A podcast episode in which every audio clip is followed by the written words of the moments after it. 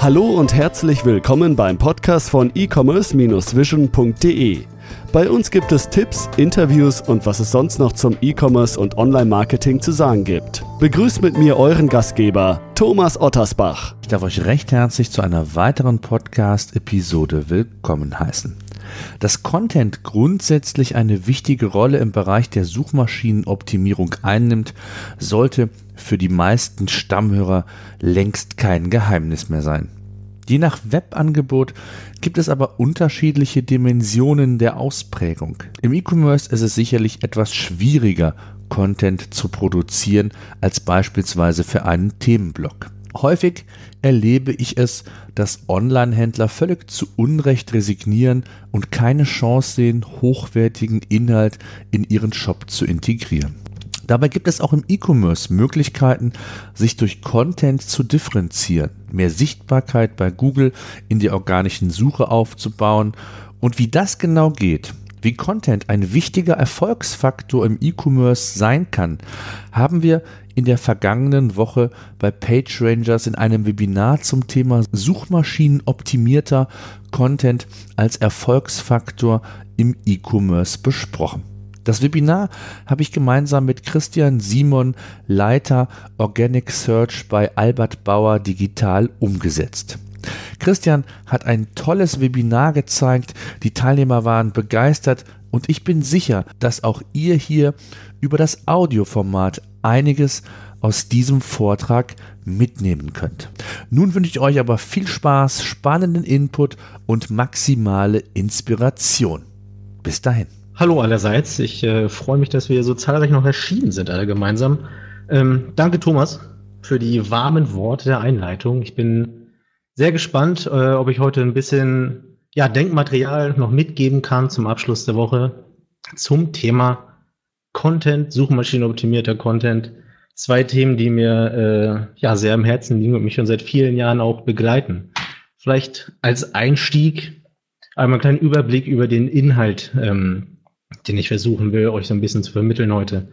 Ähm, am Anfang wollen wir uns erstmal so ein bisschen kennenlernen und ein bisschen kennenlernen, worüber wir heute eigentlich reden wollen und was ich euch versuchen will, so ein bisschen äh, zu erklären und zu erzählen. Ähm, die ganz grundlegende Prämisse ist dabei, wenn wir von ähm, Suchmaschine, suchmaschinenoptimiertem Content reden, ähm, möchte ich noch viel mehr Wert auf das Thema SEO-Text versus normaler Text versus äh, userzentrierter Text äh, legen, als noch viel mehr auf die Texterstellung und das Gesamtkonstrukt einer Website und wie sich dieser Text innerhalb so einer Website darstellt und was man überhaupt damit erreichen will. Also nicht einfach nur schreiben um des Schreibens willen, weil alle sagen, wir müssen schreiben, sondern eben, was genau wollen wir überhaupt damit erreichen? Denn ohne ein Ziel und ohne eine Website dahinter brauchen wir natürlich auch keinen Content erstellen und dann würde er einfach nur so dastehen. Dann gehen wir als nächstes danach in den Grundlagen so ein bisschen auf die Strategie und die Konzeption ein. Also bevor wir überhaupt bei der Texterstellung ankommen, rede ich noch so ein bisschen darüber, wo genau bauen wir diesen Text überhaupt ein, in welchem Kontext existiert dieser Text, wo wollen wir überhaupt mit der Seite hin, wo wir diesen Text aufbauen wollen. Und natürlich beginnt diese Präsentation schon mit dem Namen Suchmaschinen optimiert, also steckt da ja wahrscheinlich auch irgendwo SEO mit drinne. Ähm, gehe ich zum Schluss noch ein bisschen auf SEO-Content-Faktoren ein, die noch so ein bisschen außerhalb von ja, purer Texterstellung, wie man sie jetzt als ähm, ja, Word-Dokument quasi verstehen würde. Und ganz am Ende, damit es nicht nur Theorie bleibt oder zumindest auch Zeit, ich äh, rede nicht einfach nur so vor mich her, sondern das hat tatsächlich auch Hand und Fuß, habe ich noch ein paar Fallbeispiele beigebracht, die dann auch mal zeigen sollen, ähm, das funktioniert auch, wovon ich erzähle. So, die erste Person, in unserem Dreigespann, das ich gleich vorstelle, bin erstmal ich, Christian Simon, schon äh, zu Genüge vorgestellt. Ich arbeite bei der Albert Bauer Digital, ähm, leite dort gemeinsam mit meiner Frau ähm, den Bereich Organic Search und äh, Kreation. Ich bin hier seit fünf Jahren und mittlerweile haben wir ein Team von zwölf SEO-Experten und Redakteuren drin. Also man hört schon Redakteure auch im SEO-Team mit dabei. Ähm, Content ist bei uns ein wichtiges Thema, von dem wir immer wieder hören. Denn wenn wir Google mitgeben wollen, hey, auf dieser Seite geht es um Thema XY, müssen wir natürlich auch auf dieser Seite darüber schreiben. Und um das fachgerecht zu machen, haben wir uns einfach direkt gesagt, wir brauchen Redakteure, die das mit uns abdecken können. Meine Wurzeln liegen auch, ähm, bevor ich im SEO-Bereich angefangen habe vor fünf Jahren, in der Konzeption und Erstellung von Text, sowohl Werbetext als auch Narrative Design Geschichten und natürlich auch habe ich da schon Kontakt mit SEO-Text gehabt, aber das Thema Schreiben und SEO sind bei mir, ja, wie zwei Brüder verbunden. Und meine Schuhgröße ist 41. so, der zweite Mitspieler, den ich hier vorstellen möchte, ist der Bereich SEO und Organic Search. Denn gerade Content und SEO sind natürlich mittlerweile schon gar nicht mehr voneinander trennbar. Ähm, ganz grundlegend zum Thema Organic Search, einfach nur um ja alle auf dasselbe Blatt zu holen. Es geht ja um die Google-Suche und da haben wir die beiden Konkurrenten, nenne ich es jetzt mal, oder äh, die beiden Mitspieler SEA und SEO. Die bezahlte Suche gegen die organische Suche, sofortige und lang, äh, sofortige Sichtbarkeit versus langfristige Sichtbarkeit und halt entsprechend Traffic, den ich bezahle oder Traffic, den ich umsonst bekomme. Zumindest in dem Sinne umsonst, dass ich Google kein Geld dafür geben muss. Und da ist natürlich schon die Krux dahinter, Google bekommt dafür kein Geld. Heißt also, wir können Google nicht einfach nur mit Geld überzeugen, dass er unsere Website nach oben packen soll an seinen Ergebnissen, sondern wir müssen ihn mit unserer Website überzeugen und mit den Contents, die auf dieser Website ähm, stattfinden. Also unsere Aufgabe im SEO-Bereich, dieses Kernkonzept im SEO-Bereich, sind das Vermitteln von Inhalten, das Vermitteln von Zusammenhängen, von, von Relevanz. Wir müssen von Relevanz überzeugen. Wir müssen davon überzeugen, pass auf, Google, im Umkehrschluss ja eine Suchmaschine, also nur ein Roboter, der auf unserer Seite sich bewegt. Auf meiner Seite geht es um Thema XY und ich bin super relevant dafür. Ich habe das beste Angebot dafür, was auch immer. Bitte packe mich doch nach oben in die Suchergebnisse. Dementsprechend arbeiten SEO und Content Hand in Hand, denn ohne Inhalt, der vermittelt, Google, hier geht es um Thema XY, können wir eben auch nicht ranken für Thema XY. Und dann haben wir noch die dritte Partei, das ist Herr Kaminski. Ich dachte mir, bevor wir nur von Theorie reden und nur von Schreiben und trockenen Themen, machen wir das Ganze einfach direkt an einem Beispiel. Wir haben uns hier die Holzhelden ausgedacht und Herr Kaminski, der den Online-Shop holzhelden.de äh, betreibt und er verkauft ja Kaminholz. Ähm, Familie Kaminski führt dieses Unternehmen bereits seit drei Jahren, also schon in, äh, Quatsch, seit drei Jahren, bereits in dritter Generation. Und ja, er hat sich mal so gedacht, vor fünf, sechs Jahren, Mensch, ich brauche eine Website, ich brauche irgendwie, das macht jeder, online macht gerade jeder, muss ich auch mal machen, hatte sich hingestellt mit so einem Website-Baukasten, hat was zusammen äh, gebastelt mit den Elementen, die da so da waren, aber jetzt nach und nach merkt er so richtig mit dem Online-Geschäft klappt das irgendwie nicht. Das ist nicht da, wo er sich das wünschen würde. Er möchte viel mehr online verkaufen, denn das ist ja was, was man nun mal macht jetzt im modernen Zeitalter. Ähm, und jetzt steht er so ein bisschen vor der Frage, möchte er oder kann er überhaupt in einen kompletten Relaunch investieren? Oder will er vielleicht erstmal an den Inhalten arbeiten? Will er Verbesserungsmaßnahmen an der jetzigen Seite durchführen, bevor er komplett alles über den Haufen schmeißt? Ähm, und weil Herr Kaminski natürlich auch geweckt ist und nicht ganz äh, auf den Kopf gefallen, hat er sich natürlich auch schon mal damit befasst, wie kann ich überhaupt im Internet besser ranken? Wie kann ich überhaupt gefunden werden? Also hat er sich auch schon das Thema Online-Marketing angeschaut und so ein bisschen damit befasst. Das werden wir gleich im Nachhinein sehen, wenn wir uns mal die alte Seite von Herrn Kaminski anschauen, wie er das so ein bisschen in die Realität umgesetzt hat. So, das waren unsere drei äh, Mitspieler, von denen wir heute reden. Gehen wir so ein bisschen in die ja, harten Fakten rein. Am Anfang bevor wir überhaupt an das Thema Texterstellung denken können, müssen wir natürlich eine Strategie dahinter setzen. Wie fängt Herr Kaminski an? Mit welcher Strategie begibt er sich auf seine Reise, um mehr Online-Erfolg mit seinem äh, Shop zu haben? Und da steht natürlich ganz am Anfang, welches Ziel verfolgt unsere Website, welches Ziel verfolgt die Website von Herrn Kaminski? Das ist eine Frage, die man sich ganz am Anfang stellen muss, bevor man blind in die Gegend hineinschreibt, müssen wir uns natürlich fragen, was genau wollen wir überhaupt erreichen mit unserer, oder mit unserer Website?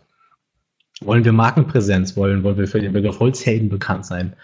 Wollen wir Rankings oder Sichtbarkeit? Wollen wir damit einhergehend mehr Traffic auf unserer Seite? Sicherlich wollen wir auch mehr Conversions, hat der Kaminski auch formuliert. Aber vielleicht ist das auch äh, unsere Website, vielleicht ist es auch eine Vertriebsplattform. Wenn der Kaminski jetzt seinen Bruder losschickt, um Neukunden zu gewinnen, vielleicht kann der sich auch die Website schnappen oder eine Landingpage der Website schnappen, die cool aufgebaut ist mit äh, interessanten Mehrwertinhalten, ähm, kann damit umhergehen und sagen, hey, Guckt euch unsere Website an, hier kann ich euch alles zeigen, was wir zum Thema Holz, Kaminholz haben. Und damit einhergehend natürlich die Ziele der Website verwandeln sich natürlich auch relativ schnell in die Ziele des Content. Wenn wir definiert haben, was unsere Website erreichen will, dann müssen wir natürlich äh, definieren, wie kann unser Content das erreichen und was für Aufgaben hat er überhaupt vor uns. Ähm, wollen wir aufklären, informieren? Wie erzeugen wir Relevanz, machen wir das auf Kategorie der Produktseiten, haben wir vielleicht sogar einen Ratgeber und natürlich im Endeffekt stehen immer die Conversions ganz oben, denn wir wollen ja auch damit Geld verdienen. Und genau das hat Kaminski für sich auch definiert. Er sagt, ich will mehr Holz verkaufen in meinem äh, Kaminholz-Online-Shop. Er will dafür bekannt sein, Leute sollen über ihn reden und vielleicht sogar ein bisschen, ja, Markenpräsenz, Brandingpräsenz im Internet haben. Und als allererster Schritt, nachdem er definiert hat, was er erreichen will, steht natürlich erstmal das große Buzzword Keyword. Jedes Ranking ist ja irgendwo an ein Keyword geknüpft. Wir geben einen Begriff bei Google ein, dafür tauchen alle möglichen Seiten auf und Herr Kaminski sagt sich, okay, mit was für Begriffen möchte ich denn überhaupt gefunden werden? Wonach sucht meine Zielgruppe? Das ist die erste Frage, die wir uns natürlich immer stellen wollen, egal ob wir Kaminholz verkaufen oder ähm, Tassen oder sonst irgendwas im Internet. Ähm, wonach sucht meine Zielgruppe und wofür wollen wir überhaupt ranken? Was sind vielleicht auch relevante Rankings für, für uns? auch ganz interessant, wenn Herr Kaminski anfängt, darüber zu philosophieren, was er optimieren will. Wofür ranken wir eigentlich bereits? Seine Seite wird ja bestimmt schon für irgendwas ranken. Vielleicht hat er da schon ein paar Ergebnisse, auf die er gut aufbauen will oder aufbauen kann. Und auch eine interessante Frage, wofür ranken eigentlich seine Konkurrenten? Haben wir noch andere Kaminholzverkauf, äh, Verkaufsshops im Internet? Wofür ranken die? Sind da vielleicht Terme dabei, die für ihn interessant sind? Und natürlich eine ganz wichtige Frage, wofür wollen wir vielleicht auch gar nicht ranken, weil vielleicht das gar nicht unser Angebot ist oder ähm, wir gar nicht da richtig dafür relevant sind oder der Traffic, der bei uns zu diesem Keyword auftauchen würde, gar nicht bei uns an der richtigen Stelle ist. Und da steht natürlich erstmal an der Stelle, Herr Kaminski muss sich überlegen, okay, wofür möchte ich denn ranken? Also schnappt er sich sein Excel-Programm und tippt da erstmal fröhlich ein paar Begriffe rein, sucht sich so Kaminholz, Kaminholz online kaufen, Eichenholz, Buchenholz, Buchenholz online kaufen, alle möglichen Kombinationen, die man sich so vorstellen kann im klassischen Keyword. Ähm, und das gibt er natürlich erstmal zunächst im äh, Google Keyword Planner ein und guckt sich an, wie werden diese Begriffe überhaupt gesucht, wie häufig werden die gesucht äh, im Monat und was sind da vielleicht vielversprechende Begriffe für ihn. An der nächsten Stelle steht dann, wenn er herausgefunden hat, okay, die und die Begriffe werden so und so stark gesucht, dann muss er natürlich überlegen, mit was für einer Keyword-Strategie gehe ich denn heran. Er kann natürlich am Anfang sagen, ich mache einfach alles. Aber Herr Kaminski ne, verdient halt eben nicht so viel Geld mit seiner Website. Vielleicht hat er auch nicht so viel Zeit und äh, vielleicht auch gar nicht so viel äh, ja, Geld, um so viel Content zu investieren, den er optimieren kann. Also muss er sich aussuchen, womit möchte ich ranken, muss uninteressante Begriffe ausschließen. Vielleicht findet er auch neue interessante Begriffe während seiner Recherche mit allen möglichen Tools. Ähm, und im Idealfall muss die Recherche, die er anstellt, die Struktur, die seine Website aktuell gerade hat, irgendwo komplettieren. Er hat ja schon ein paar Unterseiten zu verschiedenen Holzarten. Vielleicht findet er heraus, Leute suchen noch andere Themen dazu. Vielleicht kann er darunter noch eine Seite setzen, der für relevant ist und mit coolem Content befüllen. Und ganz zentral steht dann natürlich, dass er den relevanten Traffic definieren muss. Er muss sich überlegen, was lohnt sich, mit welchen Begriffen lohnt es sich zu ranken. Wir vergleichen immer so ein bisschen uns im äh, SEO-Bereich die beiden Begriffe Short-Tail-Keywords, beziehungsweise Short-Head-Keywords und Long-Tail-Keywords.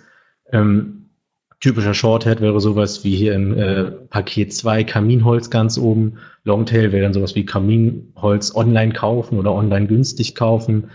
Ähm, tendenziell haben shorttailige Sachen immer einen sehr generischen Ansatz, dadurch natürlich auch vergleichsweise hohes Suchvolumen, aber parallel dazu natürlich auch größere Streuverluste, denn unter Holz oder Buche kann man natürlich auch alles mögliche andere verstehen. Vielleicht sucht jemand, der Holz eingibt, äh, nach Holz, das er sich im Baumarkt kaufen kann, um damit, also nicht einen Tisch zu basteln. Vielleicht will er das gar nicht direkt verfeuern. ähm, im Gegensatz dazu haben wir die Longtail-Keywords, die spezifischer zugeschnitten sind. Sowas wie Kaminholz, Buche kaufen, wo ganz klar ist, ich will Buche, ich will es kaufen und ich will es in den Kamin reinfeuern und damit äh, meine Wohnung oder mein Haus heizen. Ähm, diese Begriffe haben ja der Natur gegeben logischerweise weniger Suchvolumen, da sie einfach weniger generisch sind, sondern spezifischer zugeschnitten. Dadurch aber natürlich auch geringeren oder fast gar keinen Streuverlust und eine niedrige Konkurrenz, denn natürlich schlafen auch die anderen nicht und sagen, Mensch, wir haben ähm, die Möglichkeiten, das alles umzusetzen. Wir können für den Begriff Holz ranken. Vielleicht ist das gar nicht so super relevant, aber wir können trotzdem dafür ranken. Ähm, da ist natürlich hinter 40.500 Suchanfragen im Monat, da verbirgt sich schon einiges an Menschen, die nach diesem Begriff suchen und äh, ja, möglichen Traffic, der auf unsere Seite kommen kann. Aber wie gesagt, Herr Kaminski muss sich entscheiden, was genau ist eigentlich der relevante Traffic für mich? Was ist der Traffic, der wirklich bei mir an der richtigen Stelle ist, den ich mit den Fragen, die er so hat, auch wirklich, die ich die, diese Fragen, kann ich die beantworten? Sind, sind das diejenigen, die ich bei mir haben will? Nachdem er dann also alle Keywords ein bisschen zusammengetragen und gebündelt hat und ein paar Pakete zusammengeschnürt hat, äh, überlegen, muss er sich natürlich überlegen, welche davon nehme ich eigentlich? Was sind Begriffe, die ich haben will? Mit welchen Begriffen möchte ich ranken? Ähm, und da spielen fast zwei parallele Faktoren, die sehr parallel zu, zum Thema äh, Shorthead und Longtail laufen. Suchvolumen versus Relevanz. Ein großes Suchvolumen ist natürlich auch großes Traffic-Potenzial, aber natürlich schwieriges Ranking, weil höhere Konkurrenz da drauf. Und ein geringeres Suchvolumen verspricht tendenziell erst einmal ein einfacheres Ranking, da weniger Konkurrenz darauf und äh, ja, aber natürlich weniger Traffic-Potenzial dabei ihm landet. Also muss er jetzt entscheiden, muss man sich zwischen dem Mittelweg entscheiden, will ich so viel, wie viel Suchvolumen kann ich realistisch abdecken, was für Keyword Ansammlungen, Pakete, was für Keyword-Familien kann ich bei mir abdecken, weil das genau die sind, die ich bei mir, die ich bei mir haben will und die genau das suchen, was ich anbiete und welche schließe ich da vielleicht auch, äh, auch aus. Sowas wie Kaminholz, 14.800 Suchanfragen, das ist natürlich ein ziemlich starker Begriff, da suchen viele Leute nach, aber das ist natürlich genau das, was Herr Kaminski mit seinem Holzhelden Online-Shop macht. Also ist das ein Begriff, den er sich schnappt. Im Gegensatz dazu sowas wie Buche, Buchenholz kaufen, Buche kaufen, hat er erstmal rausgeschmissen aus seiner Wahl, denn dahinter kann sich auch Streuverlust verbirgen. Dann auch bei Buchenholz kaufen, was ja tendenziell schon mal in die Richtung gehen könnte, dass man damit was äh, ja, Feuer machen will, Hitze erzeugen will, kann natürlich auch jemand sagen, Mensch, ich möchte mir gerne mal einen schönen Buchenholz-Nachttisch zusammenbasteln. Und der ist dann natürlich bei Herr Kaminski komplett wieder falsch aufgehoben, verschwindet direkt wieder. So, und wie man da natürlich rangeht, ähm, wie immer im SEO-Bereich und im Online-Marketing-Bereich, aber natürlich für alles mögliche Tools. Für jeden Schritt, den man sich überlegen kann im Online-Bereich, gibt es Tools. Ich habe jetzt hier mal für die Keyword-Recherche drei wichtige Tools, beziehungsweise zwei Tools und eine, ja, quasi Suchstrategie mir herausgesucht.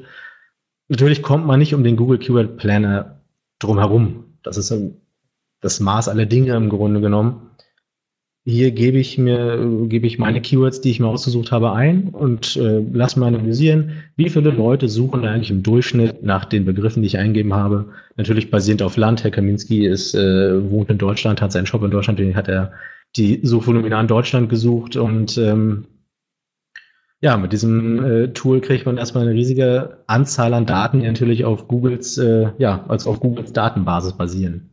Dann noch eine andere Herangehensweise, die das Thema Keyword-Recherche nochmal aus einem anderen Licht beleuchtet. Denn Herr Kaminski äh, weiß natürlich, oder jeder, der einen Shop hat, der kennt sich natürlich mit seinem Produkt irgendwo aus. Er weiß, okay, ich habe Kaminholz, ich habe das und das Kaminholz. Warum sucht eigentlich keiner nach dem oder warum suchen da so wenige nach? Was man als nächstes machen kann, ist sich ein Tool wie das W-Fragen-Tool ähm, zu Rate ziehen und da einfach mal den Kernbegriff hier Kaminholz eingeben. Und was dieses Tool hier macht, ist, ähm, es durchforstet die äh, Google Suggest-Geschichten, also Suchanfragen, die tatsächlich auch so bei Google eingegeben werden, nach möglichen interessanten, relevanten Fragen. Und die werden dann hier halt sortiert nach wer, wie, was Fragen. Also da muss was wie, wie Kaminholz anzünden, wie stapeln, wie lang sollten die Scheite sein, solche Geschichten. Themen, die vielleicht für Kaminski oder für uns, die sich mit einem Thema sehr gut auskennen, ja, fast nicht irrelevant, aber normale Alltag sind, wo er gar nicht drüber nachdenken würde, oh Mensch, das könnte ich eigentlich auch auf meiner Seite abdecken. Das sind Fragen, die tatsächlich von der Community so gesucht werden. Also sollte er vielleicht überlegen, kann ich die auch irgendwie auf meiner Seite beantworten, um diese Fragen, ja, den Leuten, die danach suchen, die entsprechend gute Seite zu bieten. Und als letztes kein richtiges Tool, außer man möchte die Google-Suche als Tool bezeichnen, ähm, Google-Suchoperatoren. Das ist ein vergleichsweise mächtiges, ein bisschen, ja, ich nenne es jetzt mal nerdiges, ähm, nerdige Herangehensweise an äh, Keyword-Recherche. Wir können mit bestimmten Suchoperatoren ganz spezifische Suchabfragen äh, bei Google tätigen und die auch filtern nach zum Beispiel Community-Portalen, was ich hier einmal gemacht habe. Ich habe einmal die Seite gutefrage.net ähm, im Google-Index durchsucht, nach allem, wo im Text, also hier im Text, der Begriff Kaminholz auftaucht. Das kann man mit allen möglichen Seiten so machen. Also ich könnte mir auch äh, inside reddit.com schnappen und da nach anderen Begriffen suchen. Und mir anzeigen lassen, welche Ergebnisse tauchen hier eigentlich im Google Index auf, was haben, wonach fragen die Leute, was interessiert die, was genau interessiert die Community, in dem Fall zum Thema Kaminholz. Also könnte hier zum Beispiel auch die Frage kommen, wie lange sollte Kaminholz vor dem Verbrennen lagern? Eine Antwort, die Herr Kaminski natürlich sofort parat hat. Also kann er den natürlich auch diese Antwort seinen ähm, möglichen neuen Nutzern auf seine Seite beantworten und sie damit abfangen. So, wenn er dann im Endeffekt seine Keyword-Recherche gemacht hat und die Keywords alle zusammensortiert in schöne kleine, äh, hübsch verpackte Pakete und sich ausgesucht hat, mit welchen dieser Paketen er als erstes arbeiten will, steht als nächstes an, dass er sich immer überlegt, wie binde ich diese Keywords jetzt eigentlich auf meine aktuell bestehende Seite ein. So gehen wir im Grunde genommen auch immer vor, wenn wir ein neues Projekt bekommen. Wir schauen erstmal nach, wofür sind äh, diese Leute relevant, wofür wollen die ranken, was sind die Ziele, die wir gemeinsam definiert haben, forschen dann einmal eine Keyword-Recherche nach und schauen dann, wie können wir daraus entweder eine komplett neue URL-Struktur ja, entstehen lassen oder ähm, wie können wir die aktuelle URL-Struktur haben, das aktuelle Seitenkonstrukt so anwenden und so aufsplitten, dass wir all die Begriffe, die wir jetzt säuberlich sortiert haben, hier einordnen können. Und ja, da hat sich Herr Kaminski erstmal hingestellt, sich überlegt, ich baue hier so eine URL-Struktur zusammen, hat die Kategorien Kaminholz, Lieferung, Lagerung, hat unter dem Kaminholz hat er noch die Landingpages Buche, Birke, Eiche und so weiter und so fort. Und was diese Analyse der Keywords und die, das Zusammenbauen dieser URL-Struktur auch für Potenzial verbirgt, ist zum Beispiel neue Kategorieebenen. Vielleicht hatte Herr Kaminski am Anfang nur das Thema Kaminholz und Buche und Birke, weil das wird am meisten gekauft. Den Rest hat er auf der Kaminholzseite abgedeckt, merkt aber, Mensch, die Leute suchen nach Eiche und Kirsche und ähm, vielleicht sogar nach Kaminholzzubehör und denkt sich der Mensch, dann baue ich noch ein paar neue Landingpages dafür, vielleicht sogar neue Kategorieebenen allein für dieses Thema. Und so kann man eigentlich an jeden anderen Shop genauso rangehen oder jede andere Website rangehen, die neue Themen optimiert haben will. Mit einzigartigen Zielseiten, die explizit auf ein Thema zugeschnitten sind und in Relation zueinander stehen. Im SEO-Bereich redet man da, ähm, das ist ein etwas älterer Begriff, aber eigentlich ganz passend vom, vom Thema Siloing. Heißt also, wir haben das Thema Kaminholz und hinter dieser Seite, die super optimiert ist auf Kaminholz, auf Kaminholz online kaufen, verbirgen sich dann die weiteren Seiten Kaminholzbuche kaufen, Kaminholzbirke kaufen. Und wenn so ein Konstrukt kann bis in alle möglichen Ebenen runtergebrochen werden. Wir reden jetzt hier von Kaminholz, das hört relativ schnell auf, aber wenn wir einen, ähm, einen Shop für Möbel zum Beispiel haben, dann lässt sich das natürlich runterbrechen von Wohnzimmermöbeln zu äh, Sitzgelegenheiten, Sofas und so weiter und so fort. Ähm, und diese thematisch zusammengehörigen und untereinander optimierten und voneinander profitierenden ähm, Landingpages bilden halt gemeinsam ein Silo, das dafür sorgen kann, dass ich, wenn ich ganz viel Aufwand in Kaminholz und für dieses Ranking von Kaminholz stecke, vielleicht auch schon ein bisschen automatisch schon dafür sorge, dass meine Seite, die für Kaminholz Kirsche äh, optimiert ist, auch ein bisschen besser direkt ranken kann, weil Google erkennt, Mensch, diese gesamte Website und insbesondere dieses, äh, dieses Verzeichnis, in dem wir uns hier bewegen, ist super optimiert. Ähm, das scheint alle Fragen zu beantworten, die Leute bei mir in der, äh, der Google-Suche stellen. So, das hat Herr Kaminski jetzt also durchgeführt. Im nächsten Schritt ähm, müssen wir uns überlegen, was ist eigentlich ja der Fahrplan? Wie können wir die Überlegung, die wir jetzt haben, das Ziel, das wir definiert haben, Herr Kaminski möchte mehr Holz verkaufen, und äh, die Keywords, die, die, wir definiert haben, ähm, wie können wir die eigentlich in unsere Seite integrieren und wie können wir eine Website bauen, ähm, die möglichst gut den User abholt. Das erste Thema, was wir da haben, und da möchte ich direkt auf meinen, ja, wertgeschätzten Kollegen Karl Kratz aus dem ja, Online-Marketing-Bereich verweisen, der das alles noch viel besser wahrscheinlich erklären könnte als ich. Das Thema Realität des Besuchers.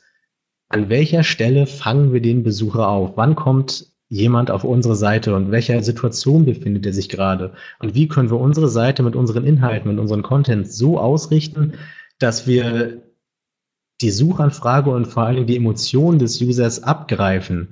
In welcher Situation ist also der User? Wonach sucht er gerade? In welchem Punkt in seiner Suche ist er vielleicht? Ist er ganz am Anfang und weiß, okay, mir ist kalt, was mache ich dagegen? Oder weiß er, Mensch, Buchenholz, das riecht so toll, wenn ich das verbrenne äh, in meinem Ofen.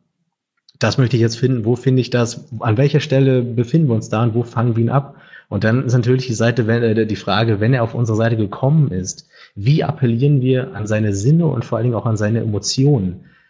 Wir müssen nicht nur eine Seite bauen oder wir sollten keine Seite bauen, die einfach nur sagt, Achtung, hier gibt's Kaminholz, äh, 50 Kilogramm, ähm, schön verpackt und das brennt auch ordentlich, sondern wir brauchen vielleicht eine Seite, die eher sagt, dieses Holz, das riecht so toll oder damit wird's wohlig warm abends, weil das eher an die Emotionen der Leute anspricht. Das ist im Grunde genommen ja das gleiche Prinzip, wie wir ähm, bei Edeka sehen. So, da kommen wir rein und da ist das Gemüse und das ist wunderbar angestrahlt und das tropft aus allen, äh, aus allen Enden, weil es noch so nass und frisch ist. Und da greifen wir doch viel eher rein, als wenn das einfach nur in so einem Karton rumliegen würde. Ähm, und im Grunde genommen müssen wir das Gleiche mit unserer Website erreichen. Und da stellt sich natürlich auch die Frage, wir haben ja verschiedene Seitentypen auf unserer Website. Wir haben eine Startseite, wir haben Kategorieseiten, wir haben Produktseiten, vielleicht haben wir sogar Ratgeberseiten. Welche Anforderungen stellen sich denn eigentlich an diese Seiten? Denn das sind ja die, auf der der Nutzer, der nach einer gewissen Suchanfrage gesucht hat, auch im Endeffekt landen soll.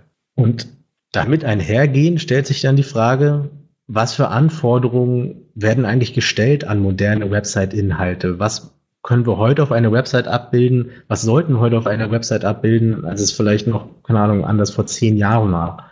Ähm, eine Website ist ja heute nicht mehr nur Online-Präsenz, weil irgendwie macht man das so, alle haben jetzt gerade Websites, sondern eine Website ist Nutzererfahrung. Gerade wenn es um einen Shop geht, müssen wir den Nutzer natürlich so gekonnt und geschickt und emotional durch unsere Seite leiten, dass er am Ende gar nicht anders kann, als bei uns Kaminholz kaufen oder was auch immer die verkaufen. Ähm, Heißt also, wir müssen informieren und müssen erklären, was ist unser Produkt, warum ist unser Produkt so toll. Wir müssen erklären, was ist der Mehrwert unseres Produktes überhaupt im Vergleich zu anderen. Müssen also auch bis zu einem gewissen Grad in unserer Website Werbung machen, natürlich. Wir müssen im Endeffekt, wenn wir ihm schon erklärt haben, wir sind sehr gut aufgrund dessen und dessen und dessen, müssen wir natürlich auch überzeugen, dass wir noch viel besser sind als die anderen. Und wir müssen ihm verständlich machen, warum wir besser sind als die anderen. Und dann natürlich, wieder zurück zum Ausgangsthema, Suchmaschinen, optimierter Content dann reden wir natürlich auch von der Optimierung unseres Contents und wieder von Buzzword äh, Relevanz bei Google. Denn wie gesagt, in erster Linie bauen wir natürlich eine Website für den User, der sich durch unsere Seite bewegen soll und sich sagt, Mensch, ich kann gar nicht mehr erwarten, dieses Brennholz endlich bei mir im Kamin zu haben, sondern wir müssen natürlich auch Google, der keinen Kamin zu Hause hat, sondern einfach nur irgendwo auf einem Server als äh, Daten- und Algorithmus-Datei äh, rumliegt, ähm, den müssen wir natürlich auch davon überzeugen, pass auf, wir sind nicht nur super ansprechend emotional für unsere Nutzer, sondern wir sind auch für dich super toll, denn wir haben alle Infos, die man sich so vorstellen kann, kann zu Kaminholz, alle Fragen, die man sich nur vorstellen kann, decken wir hier ab. Google schiebt uns auch nach oben, damit die Leute auch endlich den besten kommen kann, nämlich uns, bei Herr Kaminski in diesem Fall. So, und wenn wir uns jetzt also überlegt haben, wie gestalten wir die Realität des Nutzers, wie müssen wir unsere Seite aufbauen, wird natürlich auch klar, dass die Konzeption unserer Websites und die, ja, quasi die Wireframes, die wir bauen und die Landingpages, die wir haben, die Realität des Nutzers steuern. Wir sollten darauf achten, dass äh, unser Content organisch auf der Seite verteilt ist, dass wir nicht einfach nur oben zwei Sätze haben und dann unten einen Haufen Text darunter geschoben, weil man das so macht. Wir brauchen Headlines, die den Nutzer abholen, die am Anfang schon sagen, Mensch, hier bist du richtig. Wir brauchen Design, Content und SEO, die im Zusammenspiel arbeiten.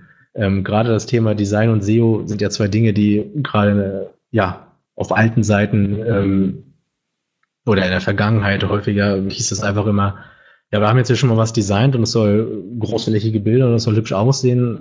Text passt jetzt hier gerade nicht so rein. Dankbarerweise ist das eben nicht mehr so. Man kann das cool miteinander verbinden. Und gerade das Inhalte sichtbar machen für die Nutzer und äh, die gesamte Seite als relevanten Content betrachten, ist auch das, was im Endeffekt bei Google funktioniert. Wenn wir jetzt, jetzt also Herr Kaminski haben, der sich seinen Wireframe zusammengebastelt hat, der seine Texte schon so ein bisschen angeht, dann hat er natürlich in der Hand mit, wie er vorgeht, ob er mit seiner Seite es schafft, dass jemand, dass jemandem kalt ist, dass er sieht, ah Mensch, hier gibt's das Holz, super, habe ich, und das Feuer bei sich im Ofen anmachen kann, oder dass der kalt ist und merkt, hm, keine Ahnung, dieses Thema Holz scheint super kompliziert zu sein. Ich habe keine Ahnung. Und das Einzige, was im Endeffekt qualmt, ist ja der Kopf des Nutzers, der nicht gefunden hat, wonach er gesucht hat. Und ganz kurz angerissen, natürlich auch das Thema Conversion-Optimierung. Ähm, wir bauen natürlich Inhalte so, dass jemand auf unsere Seite draufkommen kann, Google sie verstehen kann. Aber wenn er dann erstmal da ist, muss er natürlich auch konvertieren, weil ansonsten ist das natürlich nur sinnloser Traffic, der auf unserer Seite landet. Das sind eben auch Dinge, die in der Konzeption von neuen Landingpages von einer Website mit bedacht werden sollte, von der Verteilung des Contents unserer neuen Website.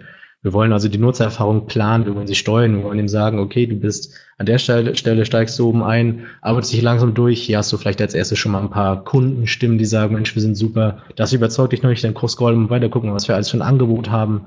Ähm, natürlich müssen wir uns als Experte etablieren, denn Leute kaufen natürlich viel lieber von Leuten, wo sie das Gefühl haben, Mensch, die haben super Ahnung davon, wenn mir da was passiert oder wenn irgendwas kaputt geht, dann ähm, kann ich mich an die wenden und die können alle möglichen Fragen zu beantworten.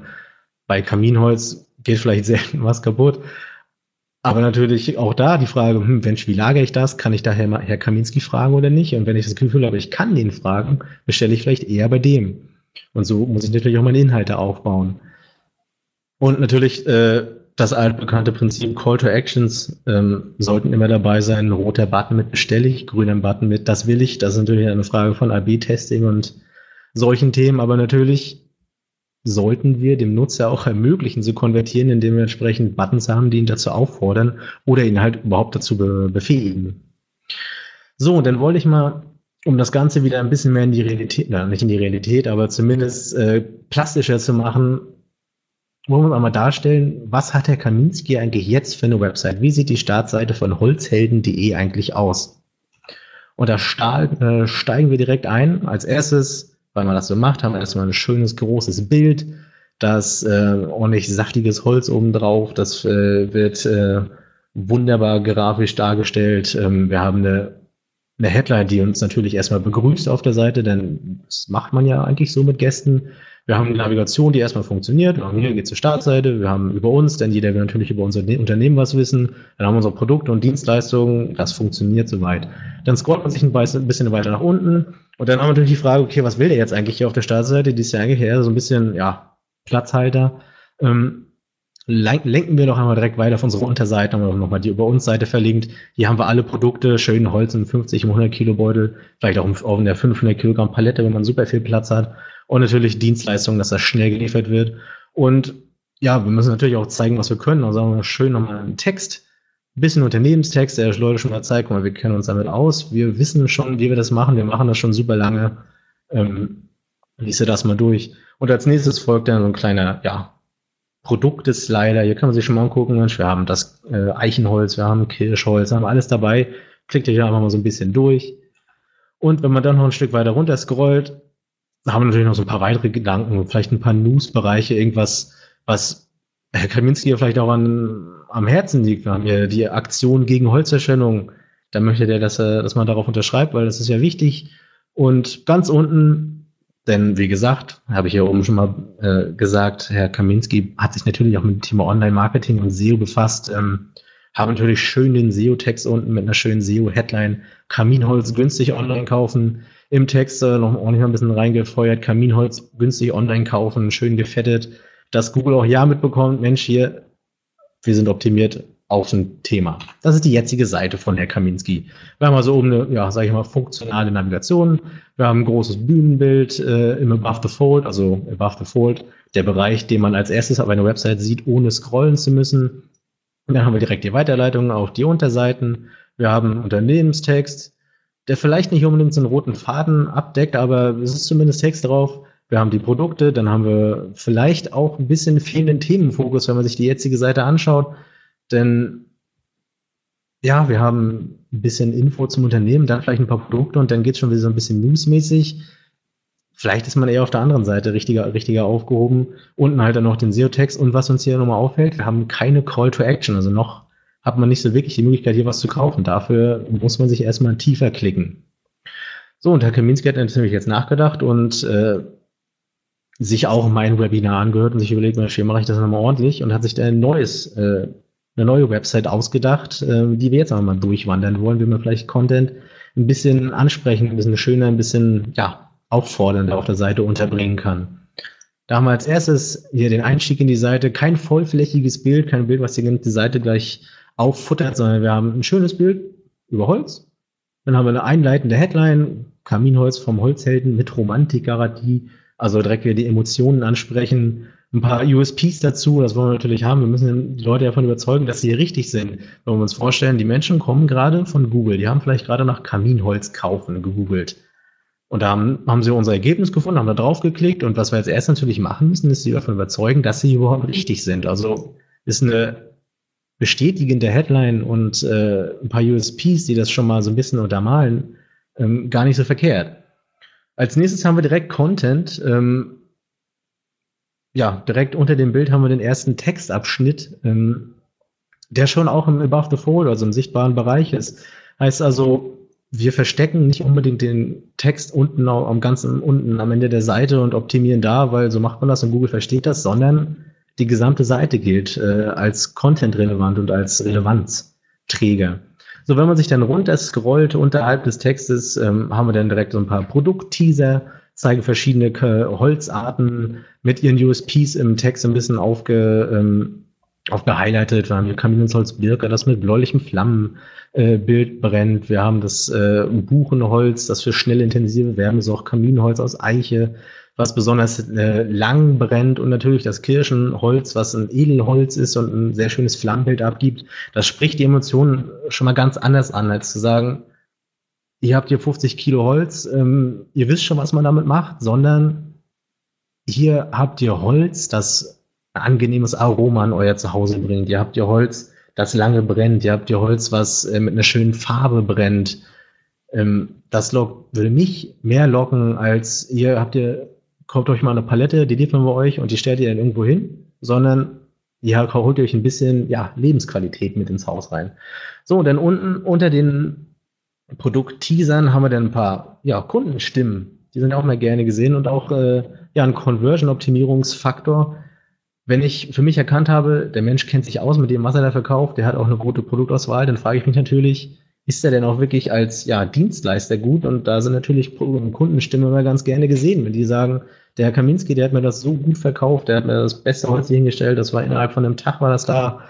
Ähm, dann fühle ich mich natürlich in meiner mental, in meiner mentalen Suche nach oder ja, in meinem mentalen Weg zum Bestellen schon mal bestätigt, dass ich hier vielleicht richtig bin. Und dann darunter, wenn man noch ein Stück weiter runter scrollt, haben wir dann ja, ein themenrelevantes, äh, ja, einen themenrelevanten weiteren Part. Ähm, nachdem wir uns jetzt also oben überlegt haben, hier gibt's Holz, hier gibt's alle möglichen Holzarten, die kennen sich auch super aus mit Holz. Das ist alles auch äh, nachhaltig und aus äh, ähm, hochwertiger Forstwirtschaft. Dort äh, alle möglichen Kunden sagen, dass das gut ist, dann müssen wir nicht weiterdenken, wie kommt das denn eigentlich bei mir an? Denn irgendwo ist das ja auch ein, ähm, ja, ein Relevanzfaktor für mich in meiner Entscheidung, ob ich etwas kaufen möchte ähm, wie wird das bei mir überhaupt angeliefert? Wenn ich mir bei Amazon was bestelle, dann freue ich mich natürlich, dass es am nächsten Tag da ist. Also hole ich mir das vielleicht eher da als bei einem äh, Shop, der darauf zugeschnitten ist. Vielleicht kann ich aber auch den Shop so ausrichten, dass er entsprechend sagt, wir können das auch so schnell. Und außerdem hast du noch das und das und das dazu. Hier halt Herr Kaminski präsentiert uns, es gibt Kamins auf Paletten, es gibt Kamins um im Karton. Zwei Themen, die jetzt natürlich nicht super einladend sind. Das sind keine Themen, wo jeder aus dem Häuschen ist und sagt, boah, super, auf Paletten im Karton, toll. Ähm, aber wenn man sie mit einer kleinen Subheadline noch so ein bisschen ausstattet, für ja, regelmäßige Wärme, denn Paletten heißt ja erstmal, dass man eine tendenziell größere Menge an Holz sich besorgt. Ähm, heißt also, man kann häufiger äh, das Haus warm machen oder den Kamin anfeuern. Und äh, Kamine zum Karton, da appellieren wir jetzt einfach mal an, äh, ja, an den Logistikgedanken. Das kann man natürlich super stapeln, wenn man vielleicht nicht unbedingt einen Carport hat oder, oder eine eigene Abstellkammer, wo man eine Palette voller Holz hinstellen kann, hat man vielleicht einen etwas kleineren Raum, auf dem, man mal ein, zwei äh, Kartons Kaminholz ablagern kann. So.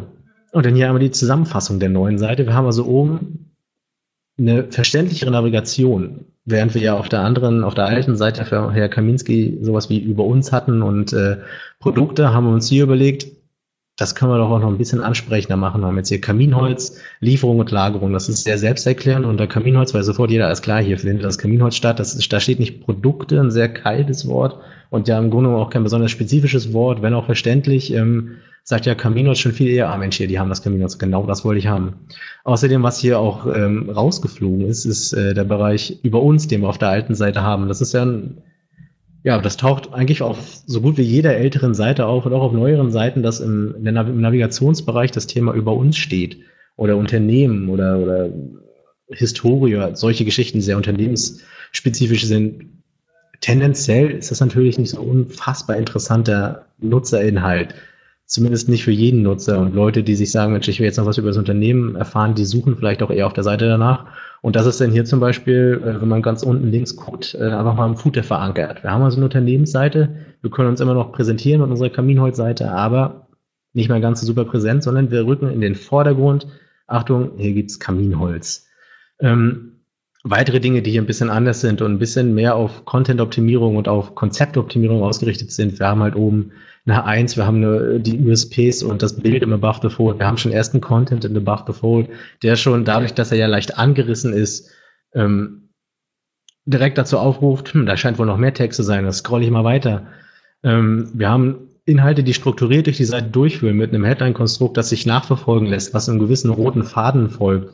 Äh, wir haben die Kundenstimmen drin, wir haben weitere äh, relevante Informationen drin und ähm, die Call to Actions, die wir in der alten Version der Website nicht haben, tauchen hier gleich mehrfach auf. Wir haben oben im Navigationsbereich direkt den Bestellen-Button und den Kontakt-Button. Wir haben unter den Produkten, wir haben im, äh, im, im, dem, im Bühnenbild haben wir einen einen Button, auf den wir draufklicken können. Und ganz unten zum Schluss der Seite, wenn sich jemand so weit durchgescrollt hat und sich wirklich überlegt hat, ich bin noch nicht überzeugt von dem ersten Bild, ich bin noch nicht komplett überzeugt von dem äh, Text über die Nachhaltigkeit, ich bin noch nicht ganz überzeugt von Produkten, der kann sich komplett durchscrollen. Und ganz unten fangen wir natürlich dann auch nochmal ab und erwarten nicht von ihm, dass er direkt nochmal wieder hochscrollt, sondern wir sagen direkt hier unten, Mensch, jetzt musst du aber, ruf doch einfach mal bei uns an oder bestell einfach direkt. So, nachdem wir das nur alles geplant haben und uns überlegt haben, was ist das Ziel unserer Seite, wo wollen wir mit unserer Seite hin, mit welchen Keywords wollen wir ranken und wie kriegen wir eine Seite aufgebaut, die diese Keywords auch dankbar für den Kunden abdenken kann. Dann kommen wir endlich zu dem Schritt, auf den bestimmt noch schon einige gewartet haben, das Thema Texterstellung, denn das ist natürlich auch ein wichtiges Thema.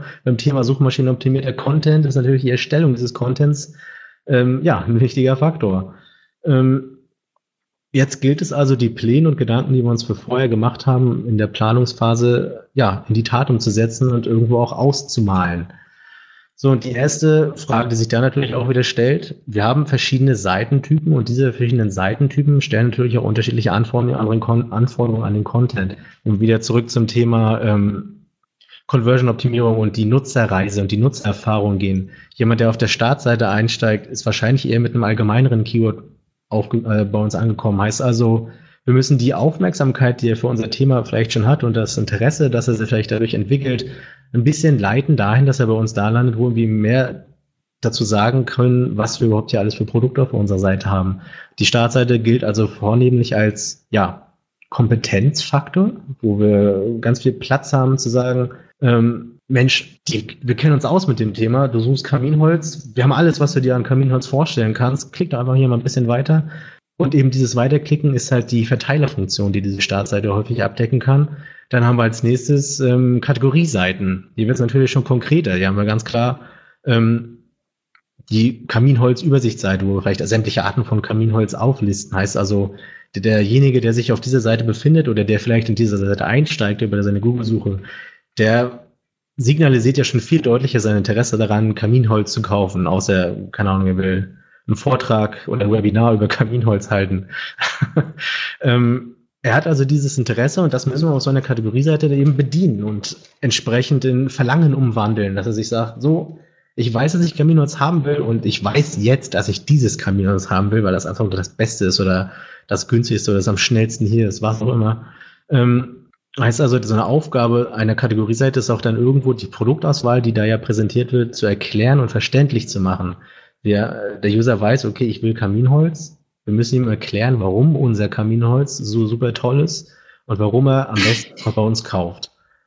Und als letzten Teil haben wir natürlich dann noch die Produktseiten, die im äh, E-Commerce vergleichsweise wichtig sind, denn äh, da findet ja tendenziell die Bestellung äh, statt die Hauptaufgabe der Produktseite ist logischerweise das Verlangen, was wir jetzt erzeugt haben im, im, User, das Verlangen, dass er bei uns kaufen will, in eine tatsächliche Conversion umzuwandeln. Etwas, was ja in, in Analytics aufläuft, etwas, was dann irgendwo ja auch auf dem äh, im Portemonnaie aufläuft bei Herr Kaminski. Ähm, das ist natürlich die Aufgabe der Produktseite, dass wir das Produkt entsprechend auch verkaufen. Heißt also, die Aufgabe des Textes und des Contents, der auf dieser Seite stattfindet, ist ähm, ja die Einzigartigkeit und den Mehrwert dieses Produktes zu erklären. Wir haben jetzt ja so Kaminholz Birke und wir haben Kaminholz Eiche und für den Laien, also für jemanden wie mich, der keinen äh, Kamin hat, denke ich mir ja, keine Ahnung, das wird warm und es brennt, super, gib mir irgendeins davon.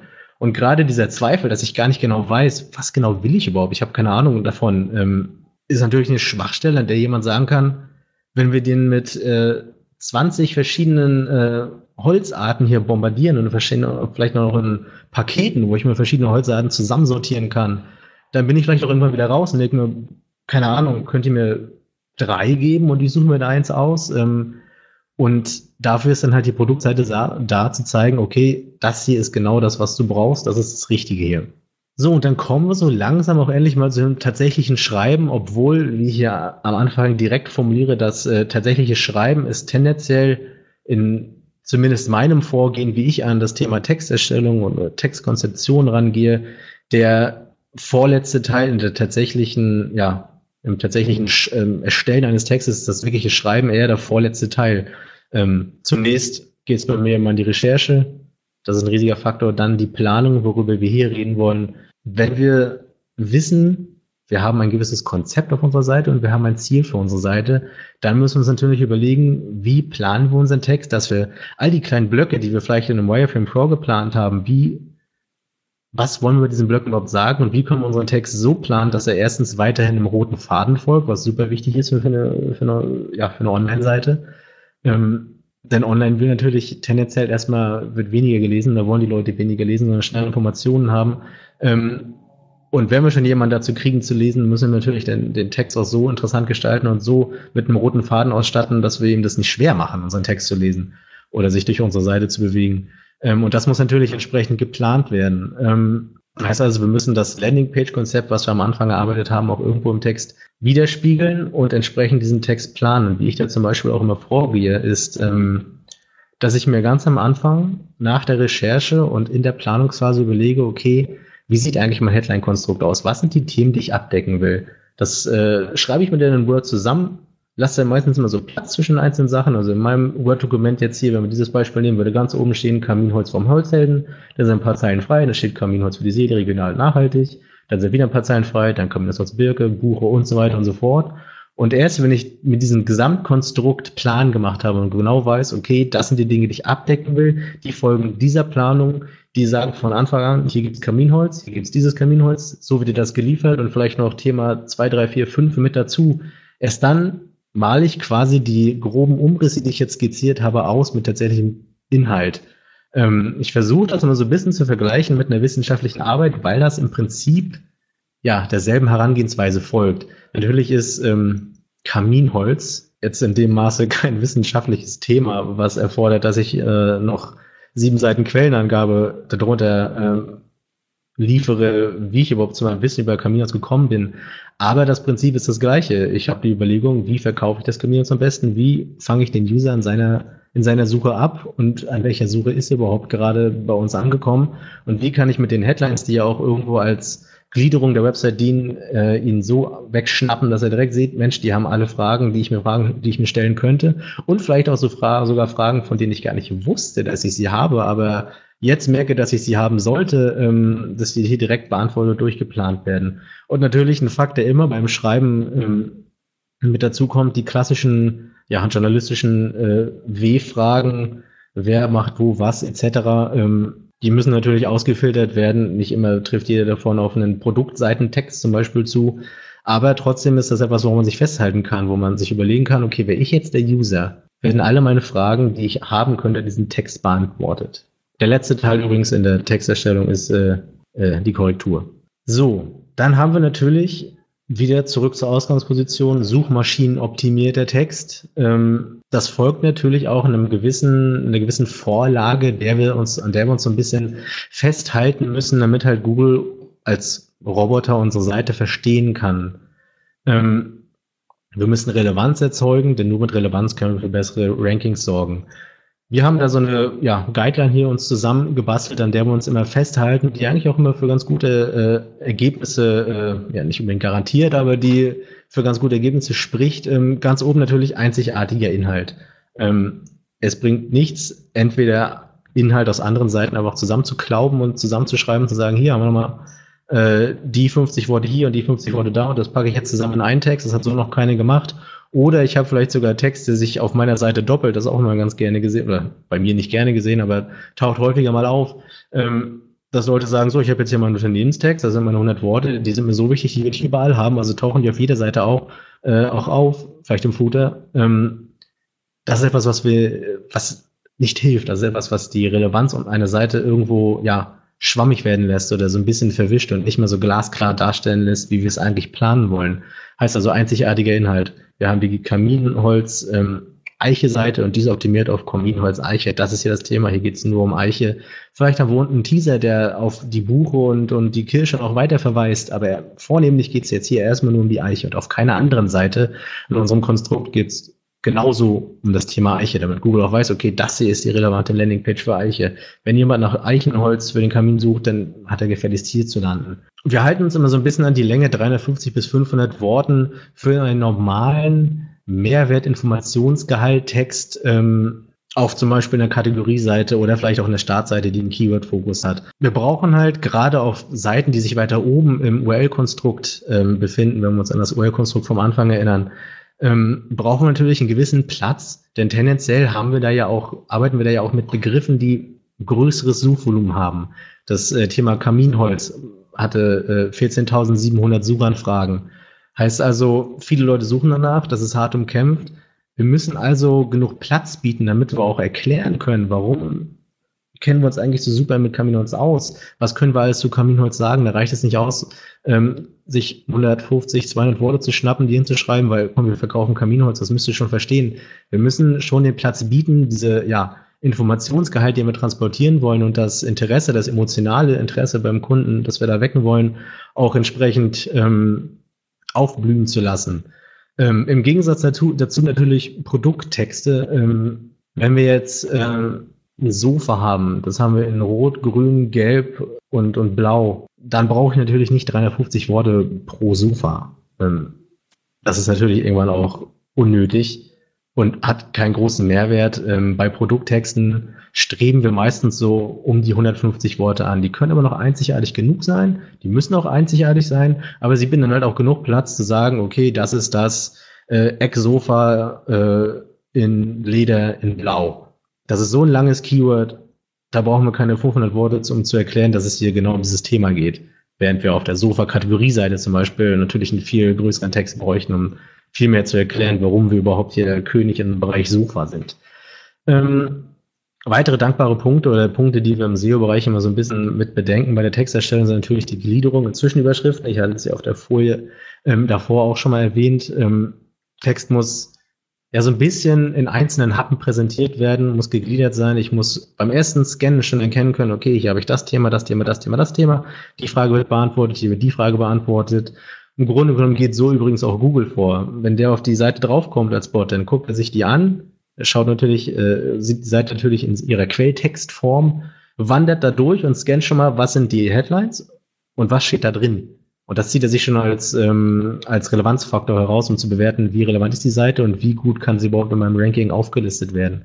Ähm, weitere Dinge, die interessant sind, sowas wie Aufzählung mit Bullet Points. Ähm, ja, wir bezeichnen es immer so ein bisschen als ähm, interaktives Element. Bullet Points sind jetzt in dem Sinne nicht interaktiv, aber zumindest lockern sie ein bisschen den Inhalt auf und äh, können auch ganz gut mit Keywords ausgestattet werden. Und ne, wie gesagt, Keyword ausstatten, das Thema Keyword-Dichte ist natürlich etwas, was äh, im Bereich Text und SEO ja mehr oder weniger eigentlich schon fast ein verschriebenes Wort ist. Wir arbeiten auch gar nicht mehr mit dem, oder ich arbeite auch gar nicht gerne mit dem Thema oder mit dem Begriff Keyword-Dichte, da sich da auch natürlich so ein bisschen die Regeln, die Google uns gibt, so ein bisschen ähm, aufgelockert haben. Was wir aber trotzdem natürlich brauchen, ist das Fokus-Keyword, was wir uns am Anfang ausgesucht haben und das wir in unserer Strukturplanung äh, auf einer Seite draufgeschoben haben, dass wir natürlich dieses Fokus-Keyword irgendwo auf der Seite nennen, im Idealfall natürlich auch mehrfach nennen, aber so, dass es immer noch natürlich aussieht. Wir müssen also nicht mehr wie früher uns einen Text schnappen und ähm, da sieht man nacheinander in äh, am besten fünf Sätzen nur das Thema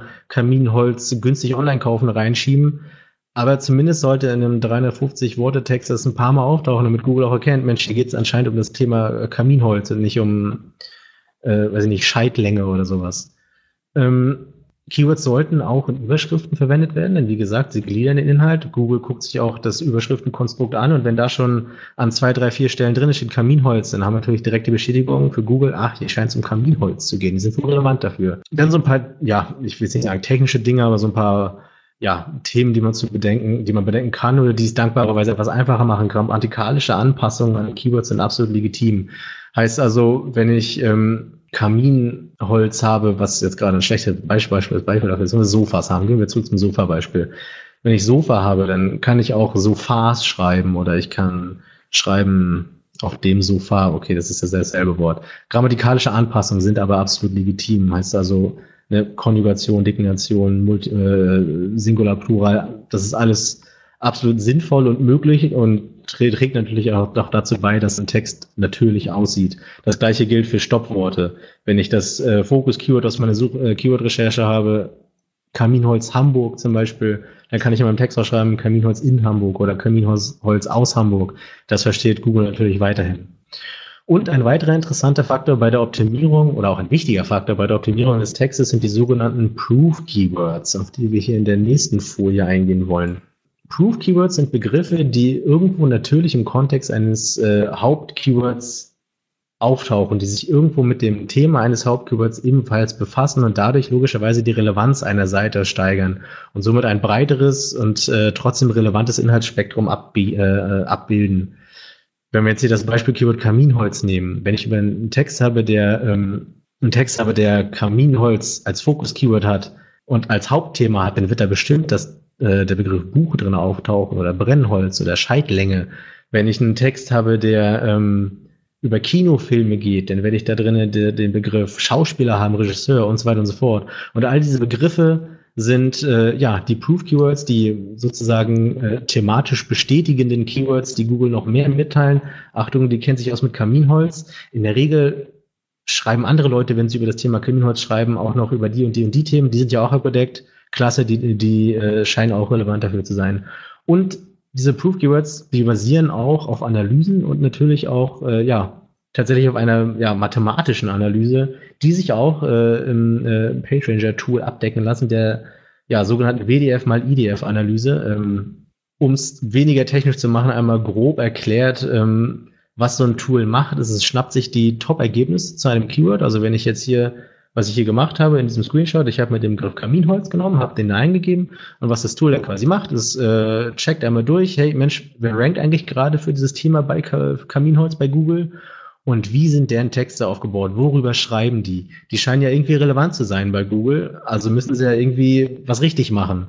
Und was dieses Tool dann macht, ist, es guckt sich diese Texte an, fummelt sich einmal raus, Mensch, was schreiben die, was für Begriffe nehmen die auf und errechnet dann daraus so einen Graphen wie hier, der von links nach rechts äh, thematisch absteigend relevant aufsortiert, welche Begriffe häufig vorkommen, also anscheinend relevant sind für unser Hauptthema und die wir dann auch, wenn wir unseren Text schreiben, mit bedenken sollten. Heißt also, wir wollen nicht nur das Fokus-Keyword Kaminholz äh, einbauen, sondern wir sollten auch überlegen, das Thema Buche einzubauen, äh, einzubauen, das Thema gespalten, das Thema Brennholz und so weiter und so fort. Das sind die Proof-Keywords. So, das war jetzt natürlich sehr SEO-lastig und äh, SEO und Lesbarkeit sind ja zwei Dinge, die äh, häufiger mal aneinander rasseln. Wie gesagt, dankbarerweise nicht mehr so viel, da die Anforderungen von Google mittlerweile auch eher dahin gehen, dass wir einen Text für User schreiben. Wenn User den Text toll findet, dann findet tendenziell auch Google den Text toll. Ähm, Heißt also, wir stellen uns die nächste Anforderung, was ist eigentlich ein guter Online-Text? Was ist nicht einfach nur Online-Text, der optimiert ist und auf einer Seite ist, um gut zu ranken, sondern es ist auch ein guter Online-Text für für einen Kunden, für einen Besucher auf unserer Seite.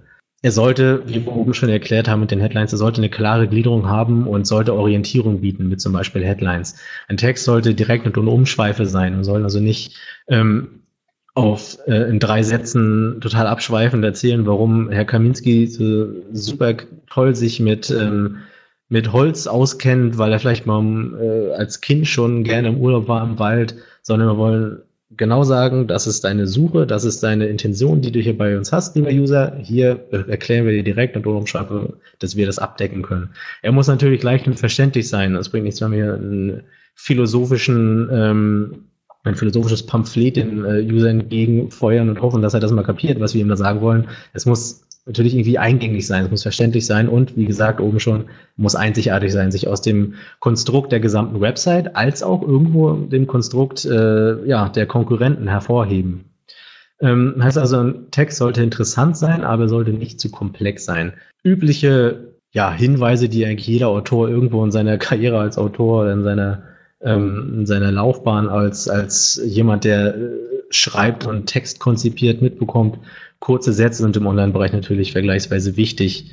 Ähm, wir haben jetzt hier mal die Zahl circa sieben Worte angegeben. Das ist natürlich keine, eine, keine in Stein gemeißelte Richtlinie. Es dürfen auch gerne mal Sätze sein, die länger als das sind, solange sie trotzdem leicht verständlich sind. Ähm, Wichtiges sollte an den Anfang kommen. Wir sollten mit aktiven Formulierungen arbeiten und nicht mit, mit, mit passiven. Wir wollen nicht ähm, sagen, dass jemand sich begeistern lassen soll, sondern wir wollen ähm, sei begeistert sagen. Ähm, Subjekt und Prädikat sollten möglichst nahe aneinander stehen. Gerade bei längeren Sätzen, die dann eben nicht mehr sieben Worte um, umfassen, ist es natürlich ähm, schwierig für das Verständnis, wenn ich am Anfang das Subjekt habe und ganz am Ende irgendwo das Prädikat oder zumindest irgendwo sehr weit in der Mitte, wo ganz viele Sachen dazwischen noch stehen, weil das natürlich den Lesefluss stört. Wenn ich bei einem Prädikat ankomme und denke, okay, wer macht das jetzt eigentlich gerade? Das habe ich schon wieder vergessen. Ähm, dann habe ich den User natürlich schon wieder verloren und er ist nicht mehr in seiner Erfahrung, die er bei uns sammelt, ist er nicht mehr auf dem glatten Weg, dass wir ihm äh, super smooth alles erklären, was wir hier haben, sondern er stößt erstmal an eine Stelle und denkt sich, oh, worum geht's hier nochmal? Dann natürlich das Übliche, was man vermeiden sollte, bis zu einem gewissen Grad sind Fremdwörter, Füllwörter, Worthülsen, Substantivierungen, alles, was einen Text zu geschwollen und kompliziert macht. Leichte Verständlichkeit ist das Ziel und ein Input, ähm, der schon fast eher aus dem ja, kreativ-autorischen Bereich kommt, Show, don't tell. Wir müssen nicht immer sagen, wie etwas ist, sondern wir müssen eher, wieder wie oben erwähnt, an die Emotionen und Sinne appellieren, dass jemand sieht, Mensch, dieses Kaminholz, das scheint super cool zu duften. Ich kann das schon, kann das schon fast in der Nase riechen. Ich kann schon die Luft schmecken von dem äh, Feuer, das man mir gerade in der, in der Suche, äh, in der, ähm, im Kamin hängt vielleicht sollte man eher versuchen, äh, solche Ziele zu erreichen, anstatt zu sagen, ja, das riecht gut, ähm, kauft ihr das mal. So. Und dann noch so zwei Sonderelemente im Content-Bereich. Das Thema Headline hat man ja heute schon ein paar Mal, ähm, aber natürlich gibt es auch Anforderungen, die wir an Headlines stellen. Im Grunde genommen folgt das demselben Schema wie der Texterstellung im Allgemeinen. Auch Headlines sollten natürlich bis zu einem gewissen Grad kurz und prägnant sein. Die sollten mich abholen. Ähm, sie sollten wichtige Keywords enthalten, denn tatsächlich Headlines sind auch ein Ranking-Faktor bei Google, gerade die H1. Ähm, wenn Google sich durch die Seite durchbewegt, ähm, scannt er das gesamte Dokument und wenn da an den äh, äh, fünf von sieben Headlines schon mal das äh, Hauptthema als Fokus-Keyword drin steht, dann ist das natürlich schon mal ein Faktor, dass er mehr begreift, okay, so. Was gerne gemacht wird in Headlines ist, äh, mit Wortspielen und Bildsprache zu arbeiten. Ähm, heißt also mit sehr bunten Bildern, die äh, sehr groß gemalt werden, aber vielleicht gar nicht erklären, was genau passiert hier eigentlich. Das sollte man im Idealfall auch vermeiden. Natürlich ist es nicht schlecht, was Cleveres zu machen. Irgendwas, was so ein bisschen ansprechend ist, man sich denkt, hä, guck mal, die kennen sich damit aus, ist ja clever. Ähm, aber es sollte nicht so kryptisch sein, dass man es nicht mehr nachverfolgen kann.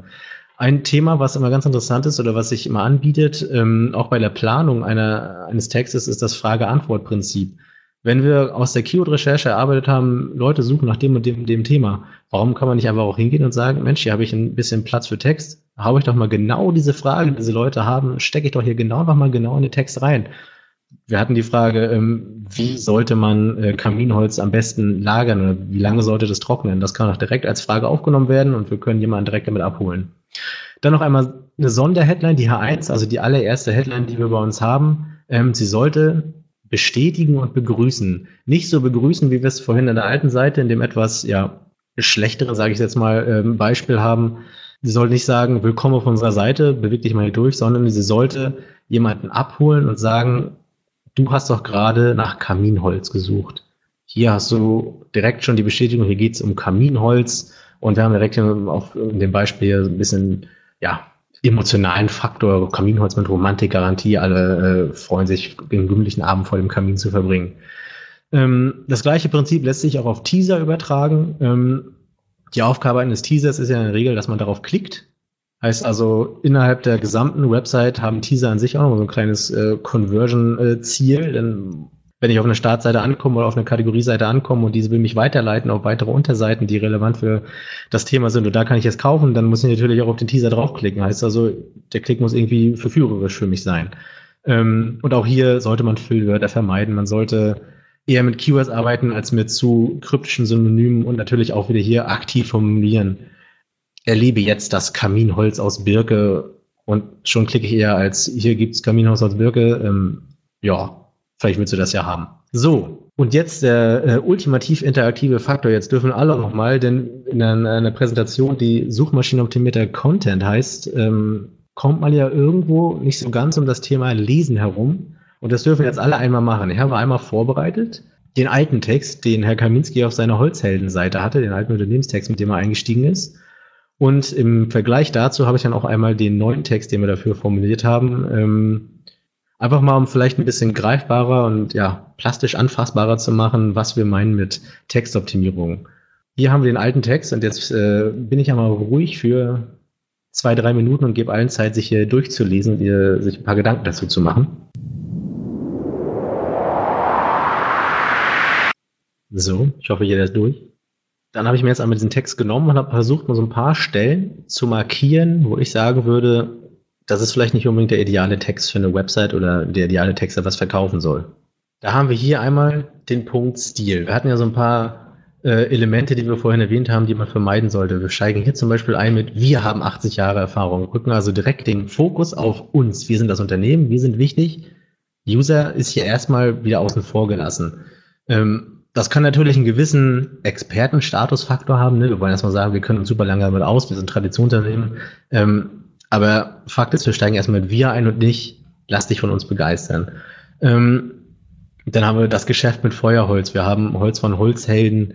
Wir haben ähm, mit Carport. Ähm, das sind Dinge, die sind vielleicht ganz interessant, aber sie folgen nicht so richtig einem Schema und ähm, inspirieren mich als Leser jetzt nicht unbedingt zu sagen, oh Mensch, das will ich auch unbedingt haben. Das gleiche auch bei allen Dingen, die blau markiert sind. Die habe ich mal so ein bisschen das Thema Emotionen aufgegriffen. Herr Kaminski ne, hat diesen Text geschrieben, weil ne, man packt ja Text auf seine Seite und muss ein bisschen was sagen über sich.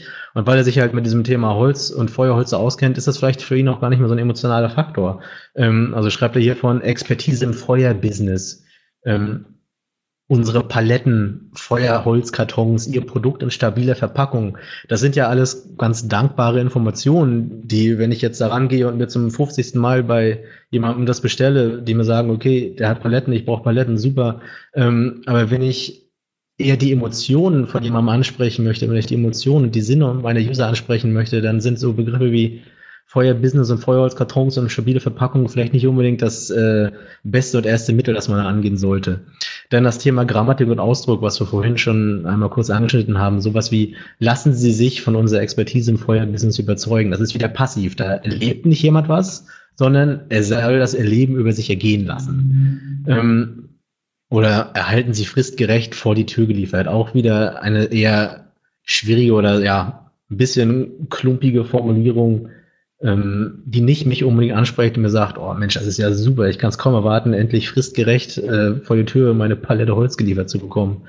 Ähm, die lila markierten Punkte hier, solche Sachen wie Daten, ähm, das sind vielleicht Dinge, die auf eine Produktseite passen oder die auf ein Produktblatt passen oder in einem Bereich, der explizit sagt, so und hier hast du alles mal im Überblick. Aber in so einem Text, der mich informieren soll, da lese ich vielleicht nicht unbedingt circa 124 mal 82 mal 120 Zentimeter. Tendenziell liest man über sowas aber drüber, weil es ja eigentlich für mich jetzt für das erste Leserverständnis gar nicht relevant ist. 40 mal 30 mal 35 Zentimeter, ja, okay, aber kann ich damit sofort was anfangen? Habe ich direkt dann die Palette vor mir? Und wenn ja, warum habe ich sie vor mir? Überzeugt mich das vom Kauf?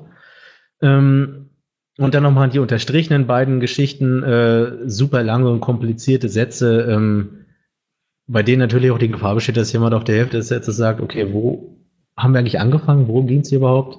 Dinge, die man einfach versuchen sollte zu vermeiden. So, denn jetzt mal als Gegensatz dazu, ähm, halte ich gleich wieder meinen Mund, dürfen alle ähm, den nächsten Teil lesen. Die Text, den sich Herr Kaminski ausgedacht hat, um seine Website vielleicht noch ein bisschen besser zu präsentieren. So, und jetzt hier dasselbe Spiel, einmal markiert, ähm, wie ich bei der Erstellung dieses Textes rangegangen bin, um so ein bisschen auch im Gegensatz zum äh, vorangegangenen Text andere Formulierungen und andere Dinge anzusprechen. Weil wir ganz zum Anfang äh, eingestiegen mit erleben Sie das Wohlgefühl. Also wir gehen direkt aktiv rein. Jemand soll was aktiv erleben, der soll daran teilhaben, der ganz anders angesprochen als mit äh, Wir sind übrigens ein Unternehmen. Freuen Sie sich auf den nächsten Kaminabend. Alles natürlich Dinge, die super an die Emotionen und Sinne ansprechen. Natürlich kann man das auch ähm, vielleicht etwas weniger blumig machen, aber ich wollte natürlich auch ein extremes Beispiel hier mal haben. Ähm, dann so ein bisschen neu dazu gekommen, habe ich hier einmal die, äh, die, die Focus-Keywords und die Proof-Keywords in zwei grünen Tönen markiert, wo diese Inhalte überhaupt auftauchen, um auch mal zu zeigen, das ist jetzt nicht unbedingt der typische SEO-Text, den man von früher kennt, wo äh, quasi jedes dritte Wort einfach nur das Keyword war und egal, ob das jemand lesen kann oder nicht, sondern dass man auch Fokus und Proof Keywords so einbauen kann, dass sie ähm, ja weniger auffallen, sondern den Text eher ergänzen und, und, und, und ja, reichhaltiger machen, was ja eigentlich ihre Aufgabe ist. Also hier Kaminholz, Ofen, Brennholz, Flammenbild, Kaminabend und so weiter und so fort. Denn das Thema Emotionen hier einmal aufgenommen, wohlige Gefühle beim, äh, zum, beim hochwertigen Kaminholz, gut für die Seele, also ruhiges Flammenbild, angenehmer Geruch mit ätherischen Ölen, kalte Winterabende. Ähm, da zeichnet sich natürlich ein Bild ab. Und das ist nicht ein Bild von der Holzpalette, die in meinem Carport steht, sondern das ist ein Bild, wie ich vor dem Kamin sitze ähm, und, keine Ahnung, ein Buch lese oder so, wo ich mich darüber freue, dass, keine Ahnung, mein Hund auch da liegt und äh, vor dem Kamin liegt und lustig vor sich hin hechelt. Und dann hier auch Daten und Informationen, die lila markierten Punkte. Auch hier haben wir Daten aufgenommen. Das sind aber keine Daten, die mir sagen, wie groß, breit und hoch so eine Palette ist, sondern Daten, die für mich als Leser, der in diese Seite einsteigt, erstmal relevant ist, die für mich vielleicht auch bestätigen, Mensch, super, der Kaminski, der verkauft hier ein krasses Qualitätsprodukt, das sollte ich vielleicht mal kaufen. Also eine regionale, nachhaltige, äh, nachhaltige Forstwirtschaft, schadstofffrei, ähm, das brennt besonders ruhig und lange. Der Express-Service ist innerhalb von 24 Stunden an der Tür. Das sind auch Zahlen, 24 Stunden an der Tür, aber das sind Zahlen, die mir sagen, Mensch, das ist sofort da, wenn ich jetzt super krass Bock habe, dass es bei mir, äh, dass mir bei mir ein Feuer brennt ähm, in meinem Kamin.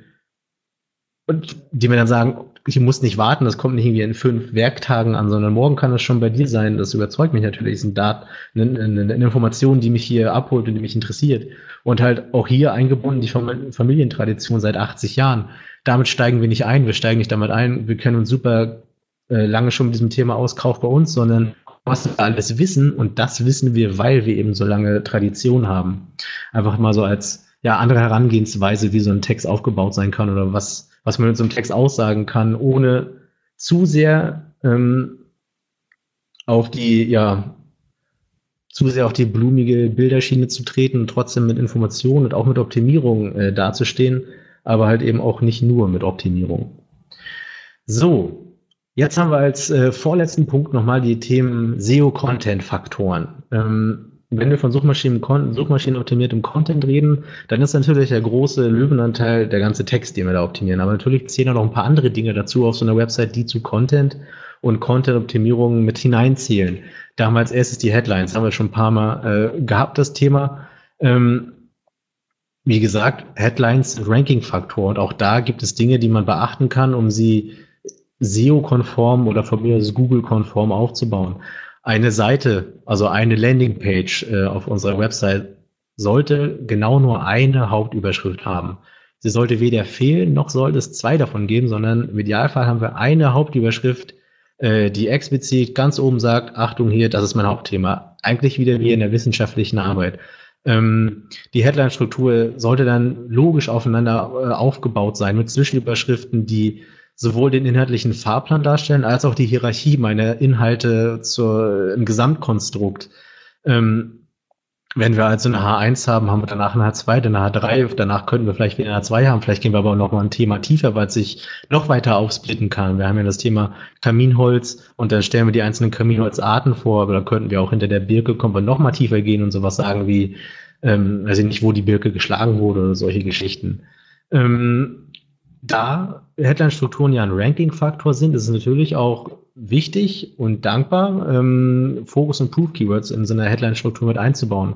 Hier haben wir jetzt ziemlich oft den Begriff Kaminholz. Im Nachhinein würde ich wahrscheinlich hier überlegen, ob man das vielleicht an der einen oder anderen Stelle nochmal rausnehmen würde, wenn das jetzt eine reelle Seite wäre. Aber sowas wie Brennholz taucht hier zum Beispiel auch auf oder halt die einzelnen Holzarten, die auch Proof-Keywords waren.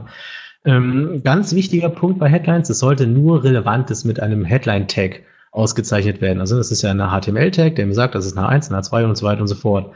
Ähm, ich sehe es halt nicht selten, dass zum Beispiel eine Sidebar oder Bereiche im Header-Bereich, äh, Inhalte im Header-Bereich oder im Footer mit Headlines ausgezeichnet sind. Da haben wir vielleicht so die Überschrift über unser Unternehmen und dann steht da drüber was wie, keine Ahnung, Historie und alles Mögliche und über unser ne Unternehmen wäre eine Headline oder jetzt Newsletter abonnieren und das ist eine Headline. Ähm, all das verwischt so ein bisschen die Relevanz und das Signal, äh, die Signalstärke, die wir mit unserer Seite gerade aufbauen.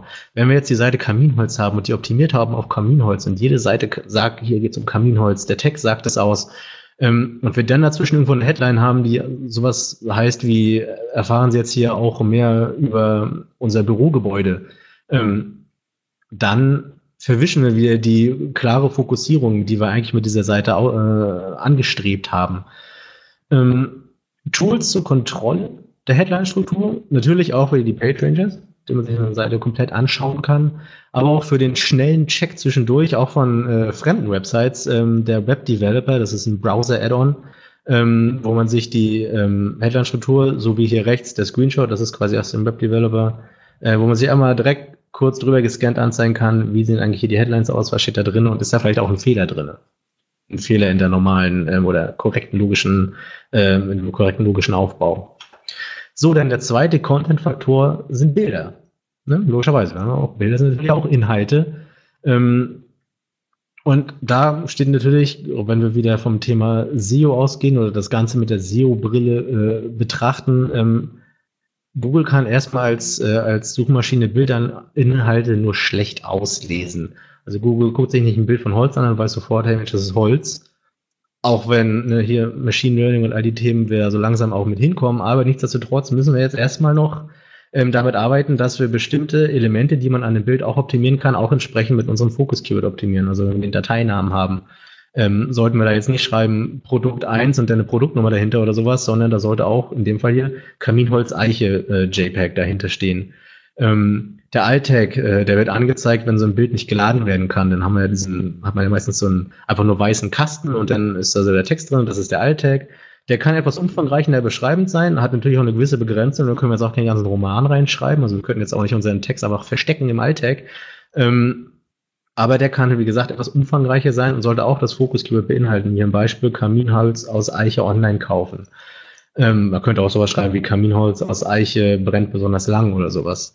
Dann haben wir den Title Tag. Ähm, das ist das, äh, was auftaucht, wenn man per Mausover über, der, über das Bild geht. Das taucht gar nicht so super häufig auf. Es kann aber auch durchaus auch, ja, kann die Relevanz stärken, kann das Signal stärken, was wir haben.